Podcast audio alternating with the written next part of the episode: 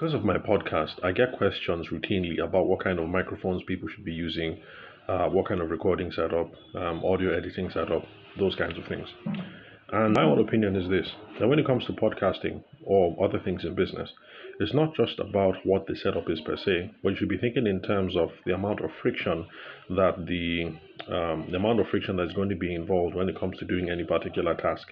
And you should be looking for the easiest um, process and the one that has the least amount of friction possible. Because if you can find that, that um, is what you're going to be able to do routinely and sustainably over time.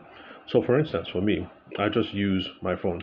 I speak directly into the phone from phone, and I don't use any fancy setups. And because of that, I've been able to podcast almost on a daily basis for about three years now. So, when it comes to podcasting or other aspects of business, don't think in terms of what the perfect process is, but which process has the least amount of friction and what process are you most likely going to use.